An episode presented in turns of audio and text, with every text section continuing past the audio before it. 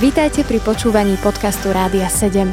Naším vysielaním reagujeme na potreby ľudí v duchovnej, duševnej aj fyzickej oblasti. Cez ETR Rádia 7 chceme odrážať vzťah s Bohom v praktickom živote. Evangeliu podľa Lukáša v 21. kapitole čítame, ako pán Ježiš hovorí o tom, že prídu posledné časy, opisuje tam to, ako to bude vyzerať, že budú mory, vojny, zemetrasenia. Potom hovorí to, že aj kresťania sami budú prenasledovaní. V tom všetkom eh, hovorí takú vetu, vystrihajte sa, aby snáď vaše srdcia neboli obťažené obžerstvom a opilstvom a starostiami o tento život a náhle by prišiel na vás ten deň. Čo to znamená toto, že by otežili naše srdcia? Prečo sa toho máme bať? Život kresťana v Biblii je často prirovnávaný k nejakým športovým výkonom, pretože ide o nejakú námahu, ide o nejaké pravidlá a to, čo sa tam spomína, keď človek je zaťažený nejakými návykmi, dnes máme aj drogové návyky, tam nie sú spomínané, tam je obžerstvo, opilstvo. Eh, mohli by sme povedať, že je zneuženie akoby nejakej drogy. Tak eh, to človeka spomaluje pri rozhodovaní, pri duchovnom rozmýšľaní, pri nasledovaní Ježiša. Rozhodne, že hriechy a zlozvyky ho zaťažujú. Takže v tomto zmysle eh, je to obťaženie, v prvom liste Korintianom aj v liste Hebrejom je napríklad prirovnaný život kresťana k behu, o závod. Takže keď si zoberieme beh o závod, tak znovu by sme mohli povedať, že je to istá námaha. Duchovný život je namáhavý a keď si pridáme ďalšie nejaké priťažujúce veci, tak je ešte namáhavejší, ak nie znemožnený. Má nejaké pravidlá, nemôžeme si ho žiť len tak, ako sa nám páči. Máme Bibliu a nejaké svedomie a tak ďalej. Duch Boží nám niečo prikazuje, takže sú tam pravidlá. Často ide o rýchlosť, potrebujeme akoby predvídať situácie, alebo dá sa povedať predbiehať možno, že moderne by sme povedali byť proaktívny, teda nielen čakať, kým sa niečo stane a potom na to reagovať. No a ešte je tu aj jedna myšlienka, ktorá ehm, sa v novým, novom zákone, v novej zmluve opakuje a to je, že na konci je nejaká odmena prirodzene spása je zdarma, takže treba dať pozor, aby sme si nemysleli, že za to, že budeme dobre bežať, za to budeme spasení. Ten, kto beží, už je zachránený a väčšnosť má zdarma pre Ježišovu obeď. Ale e, medzi tými, ktorí budú spasení, ešte budú nejaké rozdiely v odmenách, o čom si netrúfam špekulovať. Akým spôsobom sa ja ako kresťan môžem v každodennom živote starať o to, aby moje srdce nebolo obťažené, keď príde Pán Ježiš? Môžem robiť to, že sa sústreďujem na principiálne otázky duchovného života.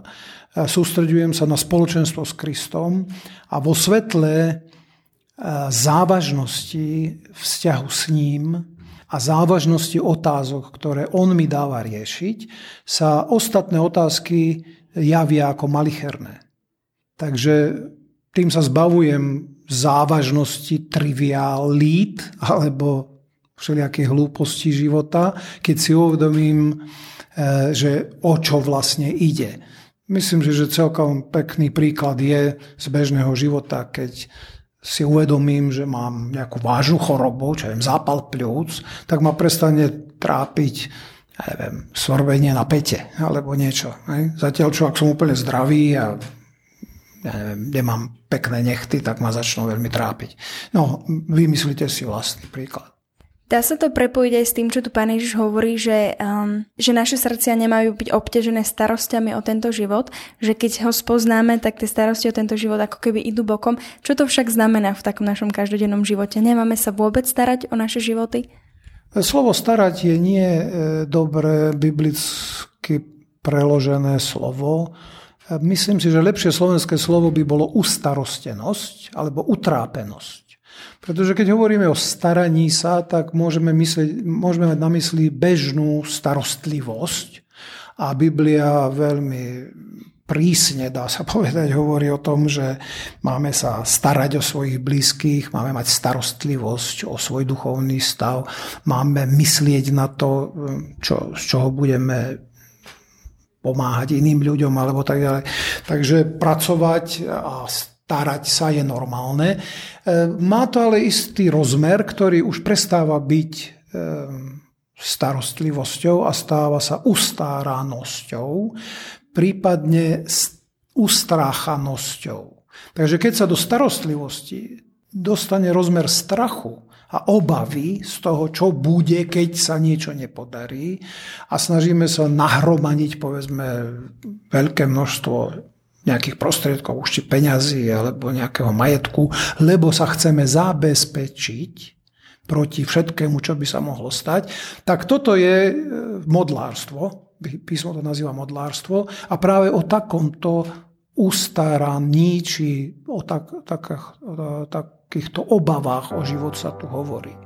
Takže grečtina tam má rôzny pojem, ktorý tu nebudem teraz hovoriť, ale dôležité je, aby sme si nemysleli, že kresťan má byť akýsi ľahkomyselný človek, ktorý na nič nemyslí, nepracuje, lebo pán Boh sa o neho postará, ale nemá sa trápiť. Pokiaľ urobí to, čo je v normálnom ľudskom ľudskej moci, práci a tak ďalej, tak má všetko spoľahnúť na Boha a tam končí jeho starostlivosť.